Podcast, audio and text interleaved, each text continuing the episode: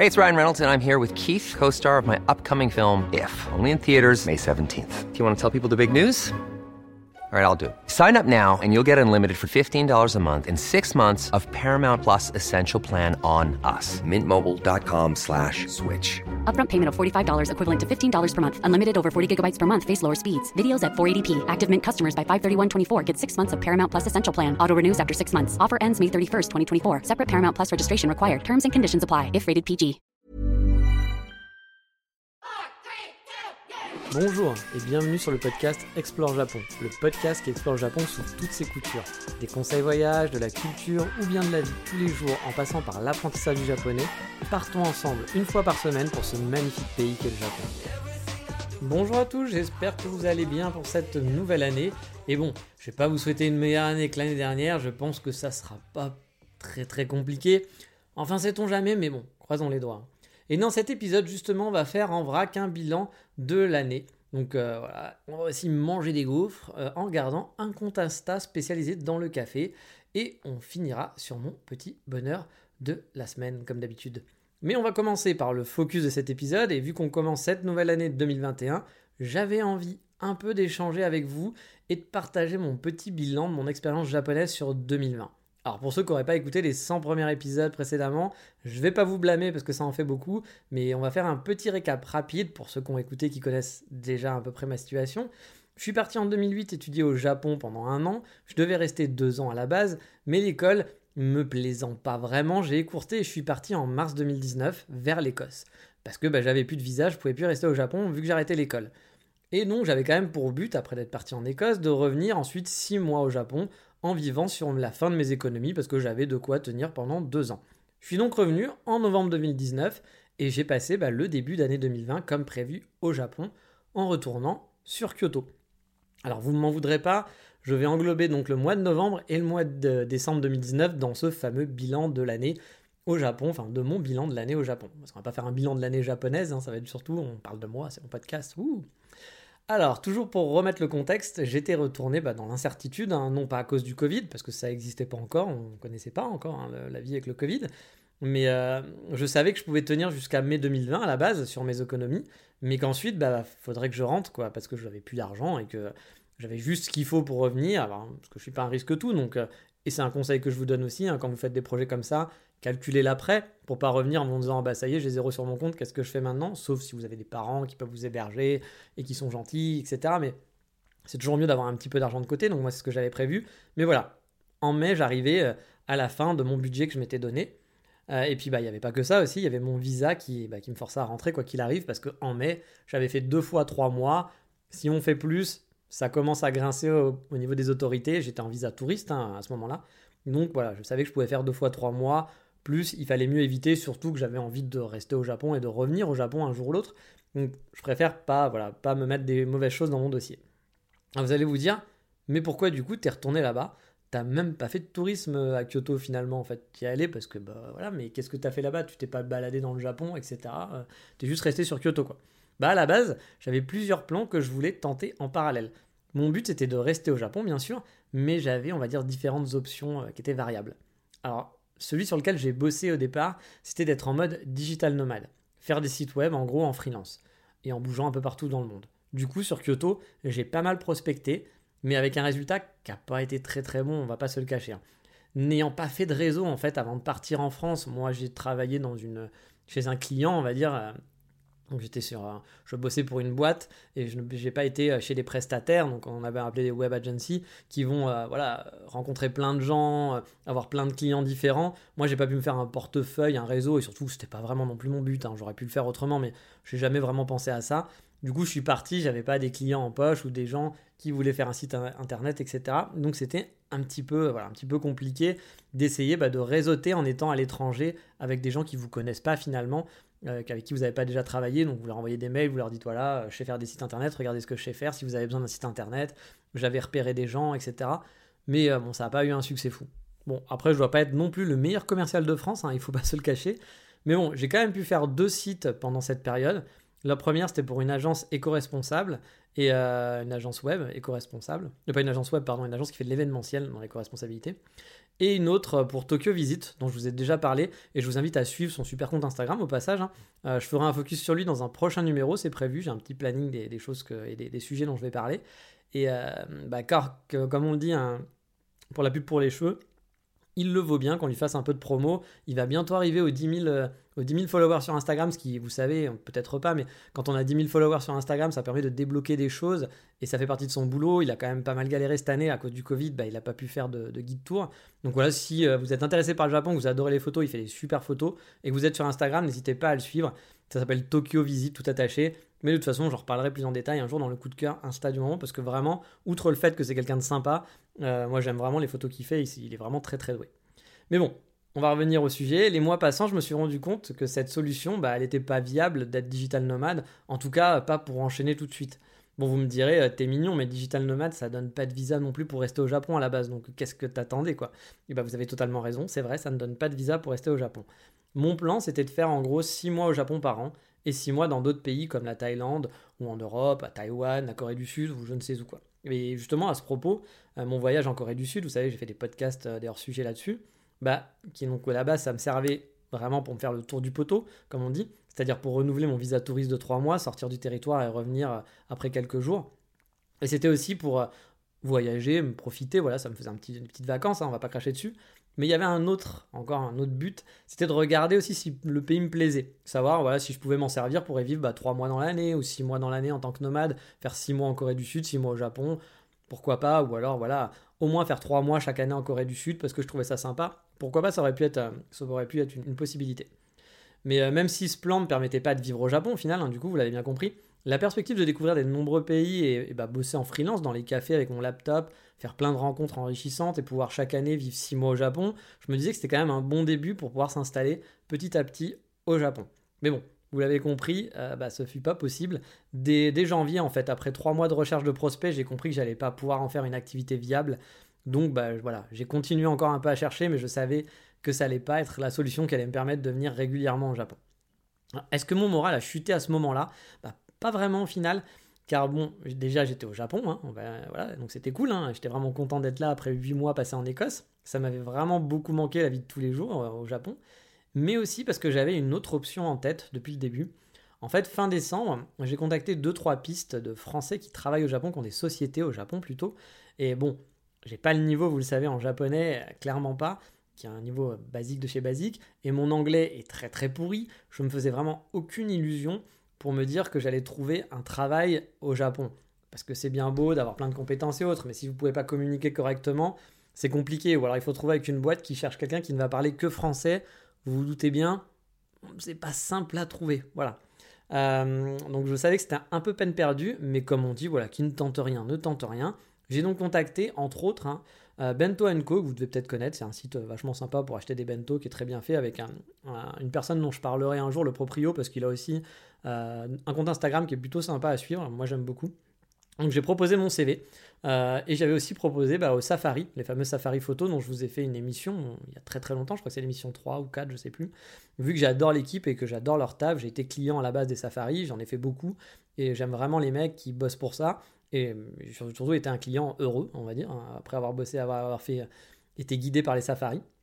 Donc côté Bento Co, bah, pas eu de retour, voilà, aucun retour. Alors attention, c'est pas une critique. Hein. Euh, comme je disais, on envoie une candidature spontanée, donc c'est une petite structure. Mon CV fait, faisait sûrement pas l'affaire.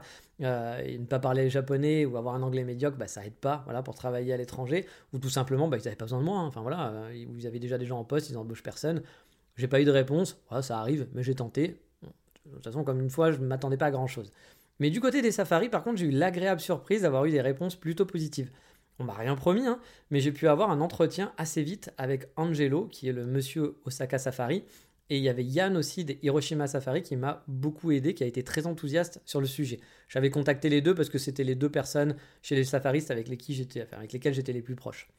Donc euh, bah, finalement, ça m'a fait chaud au cœur déjà de voir des gens pousser ma candidature, sachant que là aussi, moi, j'avais pas beaucoup d'espoir.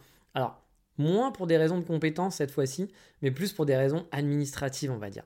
En gros, le safariste, les safaristes, ils sont tous freelance. Ils sont pas embauchés, ils n'ont pas eu des visas. la plupart sont des visas mariage, je crois. Il y a peut-être d'autres visas spécifiques, mais en tout cas, pas des visas à travail. Ils sont là en visa mariage. Et donc, par conséquent, bah, big boss des safaris, il n'a jamais fait de visa travail à un de ses collaborateurs. Et moi, j'avais besoin d'un visa travail pour être freelance. Euh, voilà, être freelance au Japon, voilà, je m'en fous, mais euh, c'est que je peux pas être freelance au Japon sans visa. Donc, il me fallait un visa travail. J'avais donc tenté, voilà, je les ai contactés, mais en sachant, j'étais au courant de tout ça, qu'ils ne faisaient pas de visa, donc je me disais qu'il y avait quand même peu de chances que ça aboutisse. Et au final, bah, j'ai eu vraiment un très très gros soutien d'Angelo et de Yann, qui ont même un petit peu, voire peut-être trop harcelé, mais c'est vraiment cool qu'ils aient fait ça, le boss des safaris qui s'appelle David, pour qu'il me voit, pour qu'il me prenne en entretien en me disant que j'étais vraiment un gars cool, que je pouvais peut-être apporter quelque chose, que j'aurais peut-être pu l'aider pour ça ou ça. Donc au départ, ça me paraissait mal embarqué, hein, car ce fameux boss ne semblait pas vraiment réceptif euh, voilà, à ma candidature. Et puis ils ont réussi à lui faire un peu changer d'avis à un moment, j'ai l'impression. Euh, parce que je me rappelle qu'un jour on m'a dit bon, voilà, euh, ça va pas le faire. Et euh, genre un jour après, deux jours après, on m'a dit ah bah finalement ça serait bien que tu viennes à Tokyo, il veut, bien te voir parce qu'il a un peu changé d'avis, on a parlé avec lui, on lui a proposé des trucs et on, a, réussi un peu à le titiller un peu. Donc bah voilà, un, peu genre waouh, euh, ça serait trop cool. Voilà. J'étais un peu genre à me dire ah, bah ouais c'est chouette. Euh, c'est surtout que je vous dis au départ, il n'avait pas l'air d'être très réceptif. Donc je suis allé sur Tokyo pour tenter ma chance et accompagné en plus de Yann des Safari, donc des Hiroshima Safari, qui est venu bah, pour voir ses amis déjà, hein, qui travaillent avec lui, ses collègues à, Tokyo, et aussi bah, pour pousser ma candidature. Et je trouvais ça vraiment très très chouette. Donc on a passé 4-5 jours ensemble, c'était cool, voilà.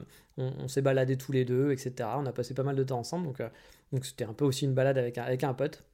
Donc euh, bah, c'était, chouette. Puis voilà, ça fait toujours plaisir quand des gens se déplacent pour vous. C'était pas que pour ça, d'accord, mais c'était aussi pour ça. Euh, pour pousser la candidature, ça fait plaisir. Voilà, ça fait plaisir, on va pas se cacher. Mais au final, bah, voilà, il y a eu le Covid, hein, vous le savez, qui s'est installé dans la partie.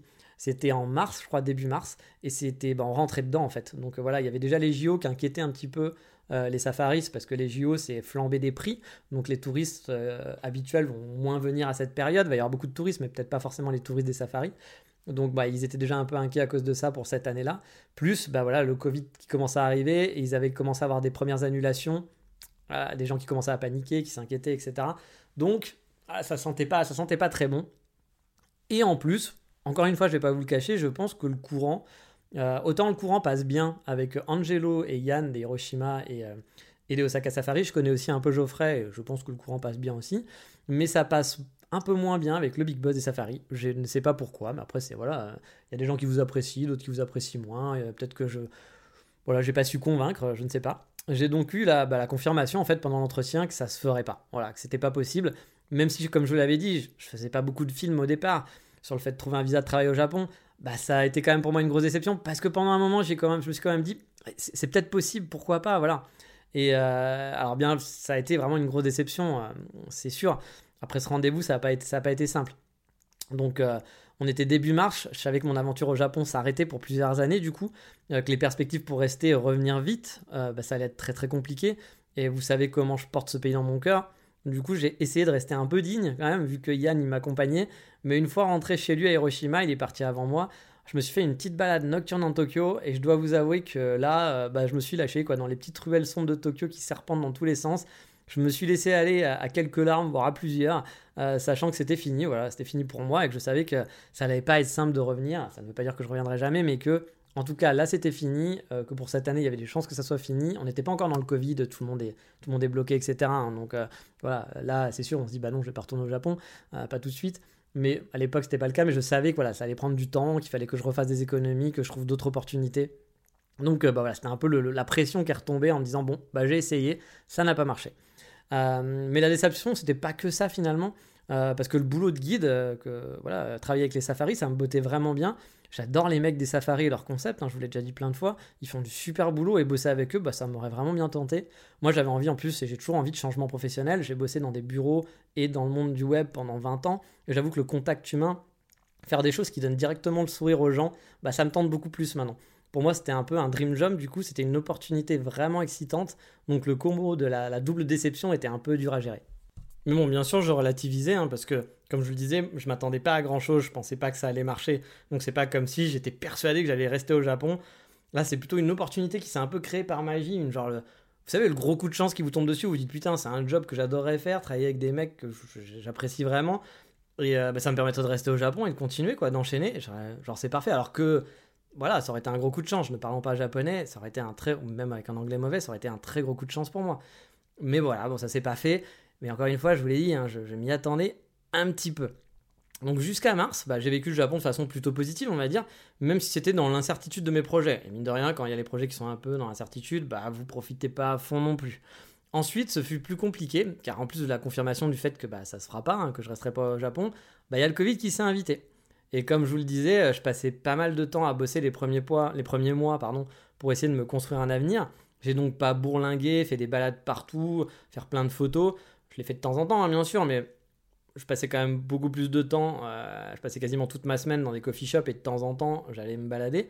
Euh, mais je m'étais dit que pour mon dernier mois, du coup, mon dernier mois de visa, genre en avril et un petit peu en mai, bah voilà, si ça n'avait pas fonctionné, si mes projets fonctionnaient pas, je profiterais pour me faire pas mal de balades. Bon, pas dans tout le Japon, hein, car mon budget était épuisé, mais au moins vraiment bien profiter d'explorer encore et encore plus profondément le Kansai. Vous savez que j'adore ça, de faire des photos et me balader. Je m'étais dit, ouais, c'est l'occasion. Je devais même partir à la base avec un ami à Hokkaido parce qu'il m'avait gentiment invité en me disant, euh, je l'ai beaucoup aidé sur des trucs et donc il m'avait dit, bah voilà, ça me fait plaisir et je te paye le voyage, on va, on va à Hokkaido. En plus, c'est quelqu'un voilà, qui aime bien, euh, qui aime pas trop organiser, donc moi, en gros, en contrepartie, j'organisais un peu le voyage. Donc voilà, c'était le truc, c'était sympa. Euh, c'était un très, bon, un pote à moi avec qui, euh, qui est toujours au Japon en ce moment. Et donc, euh, bah, on devait aller là-bas, mais finalement, bah, le Covid, ça a aussi annulé ça. Donc, je suis jamais allé à Sapporo, au Kaido. Hein, j'en avais parlé dans un des podcasts. Donc, bah voilà, c'était un petit peu, un petit peu tristouné à, cause, à cause de tout ça. Le Covid, au final, il a bien niqué mes plans, car à partir de mi-mars jusqu'à mi-avril, bah, j'ai vécu aussi dans l'incertitude. Je vous en ai parlé dans l'épisode spécial coronavirus, donc je ne vais pas revenir en détail dessus. Mais même s'il n'y avait pas de confinement au Japon, enfin en tout cas quand j'y étais, j'ai pas pu vraiment profiter de mes derniers instants au Japon. J'ai dû partir en gros un mois avant la fin de mon visa, un peu plus même. Mon expérience au Japon en 2020, bah, c'est un peu fini en queue de poisson. C'était pas cool à gérer, c'était pas voilà. Puis il y avait tout le stress hein, pendant depuis le mois de mars en fait, il y avait tout le stress de savoir voilà si on devait rentrer avant ou pas. Il y avait l'ambassade qui poussait beaucoup, donc euh, on a voilà depuis début depuis mi-mars mi-mars jusqu'à, bah, je suis parti mi-avril, j'ai pas vraiment pu profiter pendant le dernier mois. Je devais aussi avoir des rentrées d'argent via une agence de voyage en fait qui m'avait embauché pour accueillir des touristes. Ils m'avaient découvert via mon podcast, comme quoi, hein, le podcast Mentatou. Mais le boulot me bottait bien, hein. c'était de répondre en plus à des questions de touristes pendant une heure. Moi j'adore parler maintenant, vous le savez. Et puis j'aime bien aider et encore plus parler du Japon et aider sur le Japon. Donc pour moi c'était nickel. Mais tout a été annulé avec le Covid. Alors, ça m'aurait pas donné de visa. Hein. Moi, il me proposait juste un boulot comme ça, euh, voilà, parce qu'il savait que je connaissais bien Kyoto, mais euh, j'aurais pas eu de visa pour autant. Mais ça aurait fait rentrer quelques sous, ça aurait été toujours ça de prix. Bah là, tout a été annulé. Et de même, il y a les safaris du Kansai qui m'avaient donné quelques visites à faire sur Kyoto pour me faire la main. Et car ils avaient aussi dû refuser quelques touristes. C'était une opportunité pour moi, même si pareil, je n'aurais pas pu continuer par la suite faute de visa. Mais bon, c'était quand même une belle marque de confiance et de sympathie que j'ai beaucoup apprécié encore une fois. Mais voilà, encore une fois, le Covid est passé par là, je n'ai pas pu le faire. Je me plains, hein, bien sûr. Je pense que les safaris, peut-être que s'il n'y avait pas eu le Covid, j'aurais peut-être pu avoir une chance un peu plus supplémentaire aussi pour avoir un boulot. Mais contrairement à plein de gens qui sont vraiment dans des difficultés financières très difficiles, je, me plains juste à mon niveau. Je sais qu'il y a des gens pour qui c'est beaucoup plus difficile ce qui s'est passé euh, cette année avec le Covid. Bien entendu, hein, j'ai une pensée pour tous ces gens-là qui sont dans des, dans des situations beaucoup plus compliquées que moi, qui en gros, ça m'a juste empêché peut-être, peut-être en plus de rester au Japon. Donc vous l'aurez compris, euh, ma fin d'aventure au Japon n'a pas été joyeuse. Après, je suis pas de nature dépressive, hein, je vous rassure, ou pessimiste. J'ai donc euh, bah, relativisé, hein, voilà, et fait avec. On n'a pas le choix. Mais c'est vrai que je ne me suis pas passé loin de pouvoir vivre au Japon et de bosser avec des gens que j'apprécie. Ça s'est joué à pas grand chose. C'est bien dommage. Peut-être qu'un jour, euh, comme dirait notre ami Ribéry, la ritournelle tournera, je ne sais pas. Mais pour l'instant, je suis en France et je ne sais pas quand je repartirai au Japon. Après, il n'y a pas eu que des moments négatifs hein, dans mon année 2020, parce que là, ça fait un petit peu causette, hein. mais euh, heureusement, ça n'a pas été ça. Euh, déjà, bah, j'étais super content de revenir, hein, tout simplement. Ça m'a confirmé encore une fois, et je pense que j'en ai pas spécialement besoin, mais à chaque fois que j'y retourne, je, voilà, je le ressens encore plus, que j'adore vivre dans ce pays. J'ai beaucoup de repères à Kyoto et Tokyo maintenant. J'ai des amis, des petites habitudes, et du coup, ça a été un réel bonheur de revenir. J'avais vraiment l'impression de revenir chez moi, à la maison. Même si j'ai apprécié mon passage en Écosse, le Japon me manquait tous les jours. Et quand j'ai remis les pieds là-bas, j'ai vraiment ressenti un sentiment de bien-être, un manque en fait que j'ai en moi et qui est comblé quand je suis là-bas. Pour mon retour, j'étais plus dans mon super appartement hein, que j'avais avant. J'avais un appartement sympa, euh, économie oblige, puis visa aussi, hein, parce que bah, voilà, avec un, visa touriste, on peut pas louer un appartement comme j'avais loué la dernière fois. J'ai donc pris une share house, mais j'étais aussi là assez chanceux parce que j'ai trouvé une maison neuve. On n'était que deux, avec une coloc qui sortait jamais de sa chambre. Ce fut donc assez agréable de vivre là-bas, surtout qu'en plus c'était très central et que l'appartement était assez chouette. J'ai pu retrouver mes meilleurs amis aussi euh, qui sont là-bas donc euh, ceux qui étaient de l'école. Il y en a qui sont encore qui sont là-bas, bah, qui, sont toujours à l'école, hein, qui sont qui étaient ou à l'époque quand j'y étais en tout cas qui, étaient, qui sont rentrés à cause du Covid. Mais j'ai encore un ami qui est toujours à l'école là-bas. Euh, j'ai aussi une amie qui est là-bas en visa travail. Donc c'était chouette de me refaire bah, mes petites balades, mes cafés, mes restos avec eux. Je me suis fait vraiment de très bons amis pendant l'année précédente à l'école et ils font partie maintenant des gens que j'apprécie énormément et avec qui je suis toujours en contact. Même si j'ai pas mal bossé, j'ai eu tout de même plus de temps pour découvrir de nouveaux coins aussi que lorsque j'étais étudiant, parce que quand on est étudiant, je vous l'ai déjà expliqué dans d'autres épisodes, ça demande quand même beaucoup de temps, beaucoup de travail, et euh, c'est pas les vacances, clairement. Donc euh, là, c'était un petit peu plus, voilà, j'étais plus libre en tout cas de mon planning. J'ai découvert de nouveaux lieux vraiment chouettes, que ce soit dans Kyoto même, hein, ou dans le Kansai tout simplement. J'ai pu me faire aussi 10 jours à Tokyo, alors que ce n'était pas vraiment prévu dans mon budget et dans mes plans à la base. Euh, j'ai pu passer mon temps dans les coffee shops et vous savez que j'adore ça. Du coup, c'était vraiment une chouette expérience que je regrette, mais alors pour rien au monde. Alors oui, même si cette année ne s'est pas déroulée comme je le souhaitais, et même si au final ça s'est pas terminé de la meilleure des façons, mon expérience japonaise que j'ai bah, dû écourter, hein, sans vraiment pouvoir profiter de mes derniers instants, je suis quand même ravi d'avoir pu y retourner 6 mois. Pas tout à fait 6 mois, du coup c'était 5 mois. J'espère que vous aussi, bah, vous allez pouvoir y retourner bientôt, que ce soit en voyage ou pour des projets d'étudiants par exemple, ou de travail, hein, si vous avez la chance d'avoir un visa travail. Euh, et on va croiser les doigts hein, pour que les frontières réouvrent et que le coronavirus soit un lointain souvenir. Donc voilà, le petit bilan est un peu mitigé parce que bah, je suis pas passé très loin finalement de peut-être avoir une expérience, avoir un visa, de pouvoir rester au Japon. Mais finalement, ça s'est pas fait. Ça se joue parfois à pas grand-chose. Mais c'est la vie. Voilà pour ce petit bilan que je voulais partager avec vous dans un voilà parce que ça me semblait euh, début d'année, début de nouvelle année et puis euh, bah, c'est aussi des expériences, des retours d'expérience de personnes qui vont au Japon. Je pense que c'est intéressant aussi à partager. Mais dans un prochain épisode, euh, alors pas le suivant, hein, mais bientôt, je vous parlerai aussi de mes projets et de mes attentes pour 2021, euh, bah, et bien sûr en liaison avec le Japon. Hein, je ne vais pas vous donner mes projets de cette année, d'aller faire des cours, je sais pas où, je sais pas quoi, voilà, hein, forcément ça va être lié au Japon. Mais ça, ça sera une autre histoire. Là, on va passer à l'instant du moment, pour, enfin l'insta du moment, pas l'instant, l'insta du moment, pour découvrir un compte bien chouette, pour découvrir bah, des cafés et leurs devantures au Japon.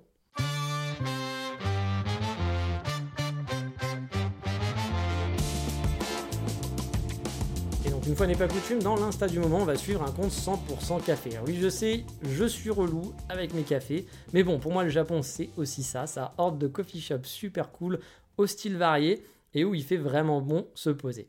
Et le compte aujourd'hui dont je vais vous parler euh, s'auto-programme, pardon, Café Stagrammeur. Alors, je ne sais pas si c'est un mot qui existe vraiment, mais Café Stagrammeur, Instagrammeur, Café Stagrammeur, voilà. Tout est dans le titre en tout cas. En effet, si vous suivez son compte, vous verrez régulièrement des devantures de café alors parfois il y a un gobelet en premier plan avec le logo de l'établissement. Voilà, il aime présenter des coffee shops de Tokyo et du Japon. Mais même si vous n'êtes pas un fan de café en tant que tel, vous pourrez peut-être apprécier les photos et l'architecture des lieux voilà, qu'il va montrer. Car moi, en plus du café en général, le café en lui-même, j'aime beaucoup l'ambiance et l'architecture des coffee shops. Euh, l'architecture extérieure, hein, bien sûr, mais aussi la décoration intérieure. Il y a toujours de l'imagination, de l'originalité dans le coffee shop japonais.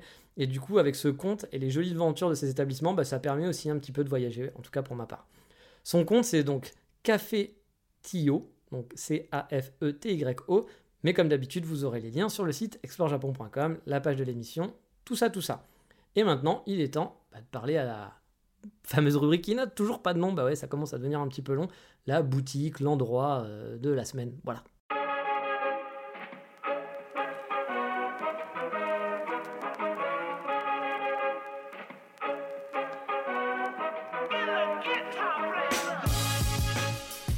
Et vous me connaissez maintenant, je suis, voilà, je pense qu'on peut le voir, le spécialiste de la bouffe non japonaise au Japon. Bah oui, la bouffe non japonaise au Japon, c'est mon truc. Et il faut que je vous parle forcément d'un petit plaisir que j'avais sur Kyoto, celui de la gaufre belge. Bah oui, oui, la gaufre belge au Japon avec la marque Mannequin. Alors, c'est une marque dont on trouve souvent les boutiques dans les gares, je ne sais pas pourquoi, mais en tout cas, ils sont souvent installés dans les gares. En tout cas, pour ma part, je suis toujours tombé dessus quand j'étais dans une gare. Voilà. Que ça soit à Kyoto ou à Otsu, ou bien dans des petites banlieues d'Osaka, ou dans des. Je me rappelle avoir été dans une gare un peu improbable où il y avait ça aussi, euh, un, mannequin. Donc euh, voilà, je, je les ai vus que dans les gares. Mannequin, c'est donc des gaufres qui n'ont rien à envier avec les gaufres de nos voisins belges. Pour preuve, j'avais un habit beige très très, alors très très tatillon, et c'était pas cliché, hein, sur les frites et la bière. Et donc, bah aussi les gaufres, voilà. Parce que pour lui, c'est, euh, culture nationale, quoi. Alors, ça fait super cliché hein, de dire ça, mais c'était vrai. Honnêtement, à chaque fois qu'on buvait une bière ou qu'on mangeait des frites au Japon, fallait qu'il fasse obligatoirement une réflexion sur le fait que oui, c'est pas mal, mais bon, en Belgique, c'est quand même mieux, quoi. Et sur les gaufres mannequins, et eh ben là, étrangement, il n'en tarissait pas d'éloges. Ah, c'est pour dire que ça reste quand même de la bonne gaufre. Bon, chez Mannequin, vous trouvez donc des gaufres avec des parfums classiques, comme au chocolat par exemple, mais on est au Japon, donc forcément vous trouverez des gaufres au matcha, des gaufres à la rose, au sakura, etc., suivant les périodes. Vous savez que les Japonais adorent ça. Vous pouvez les acheter à l'unité, ou bien des coffrets de X gaufres, alors je ne sais plus combien, si c'est 5, 6, 8 gaufres, et je dois vous l'avouer, oui, je dois vous l'avouer, ça m'arrivait très souvent. Quand rentrant d'une petite balade, quand j'étais en voyage, ou même quand j'habitais à Kyoto, je prenais le train, je m'arrêtais dans la gare pour me prendre un petit coffret de gaufres et m'empiffrer vraiment le soir en rentrant. C'est-à-dire que je ne mangeais pas une gaufre, hein, j'allais m'en enquiller 5 ou 6. Et oui, je suis comme ça, je suis très gourmand sur le sucré. En voyage au Japon, bah, je l'ai souvent fait, comme je le disais, et aussi en habitant à Kyoto, ça m'arrivait de temps en temps. Mais heureusement pour moi, la boutique se trouvait à l'intérieur de la gare, dans la zone où on doit valider un ticket. Donc du coup, j'ai pas pu y aller si souvent que ça. Sinon, j'y serais passé, mais bien plus souvent euh, et sûrement trop. Bref, si vous avez envie d'une pause sucrée, les gaufres mannequins, c'est pour moi un classique dans les gares. On les trouve pas partout, hein, mais par contre à Kyoto, il y en a. Donc euh, gardez l'œil sur la passerelle qui permet, à, donc à Kyoto, hein, la passerelle qui permet d'accéder à tous les quais. Ils ont une petite boutique où il y a parfois la queue, mais ça vaut le coup d'attendre quelques minutes. Mais voilà, pour la pause gourmande, passons à la dernière rubrique, le coup de cœur de la semaine.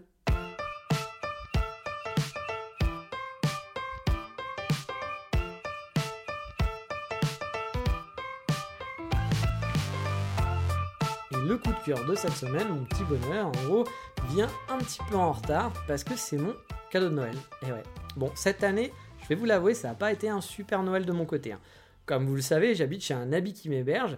Il n'a pas eu une super année lui non plus, voire une très très mauvaise année. En même temps, bon, qui en a une, qui a eu une bonne année cette année Je hein, Je pense pas qu'il y ait grand monde. Mais lui, il a vraiment bien cumulé hein, depuis le début. Je vous passe les détails, c'est sa vie personnelle, mais honnêtement, au classement des vies de, des vies de merde, il se place pas mal pour cette année. Mais du coup, on n'était pas dans un mood, bah voilà, happy pop, fais ton Noël, c'est la fête, c'est super quoi. Donc on n'a rien fait de spécial, on n'a pas fait la gueule non plus, on n'est pas des dépressifs, hein, mais on n'avait pas spécialement envie de faire un truc festif et joyeux. Je pense que vous comprenez. Mais on s'est quand même offert un ou deux petits cadeaux pour le principe. Et le Père Noël, bah du coup, à moi, il m'a apporté un petit V60 et un paquet de café. Bon, ça vous parlera peut-être pas, mais euh, je faisais mon café avec une méthode un outil qui s'appelle l'aéropress avant. Et là maintenant, bah, je peux le faire avec du V60 tous les matins, qui donne un café avec une meilleure clarté aromatique. Du coup, ça me change, de mon, change mon café tous les matins. Il est un petit peu meilleur, pour ma part, je trouve. Et vous connaissez ma passion pour le café. C'est du café filtre, hein, c'est pas un espresso ou un cappuccino. Donc oui, je suis très matérialiste, mais mon petit bonheur, mon coup de cœur cette semaine, c'est mon cadeau de Noël, tout simplement. Et j'espère que vous avez tous eu aussi des très beaux cadeaux de Noël. Mais voilà, on va s'arrêter là pour aujourd'hui. La semaine prochaine, on fera quelque chose de moins personnel. Vous savez que j'aime bien varier les sujets. Sur ce, je vous dis bon début d'année à tous et surtout à très vite. Mataraishu, bye bye, ciao.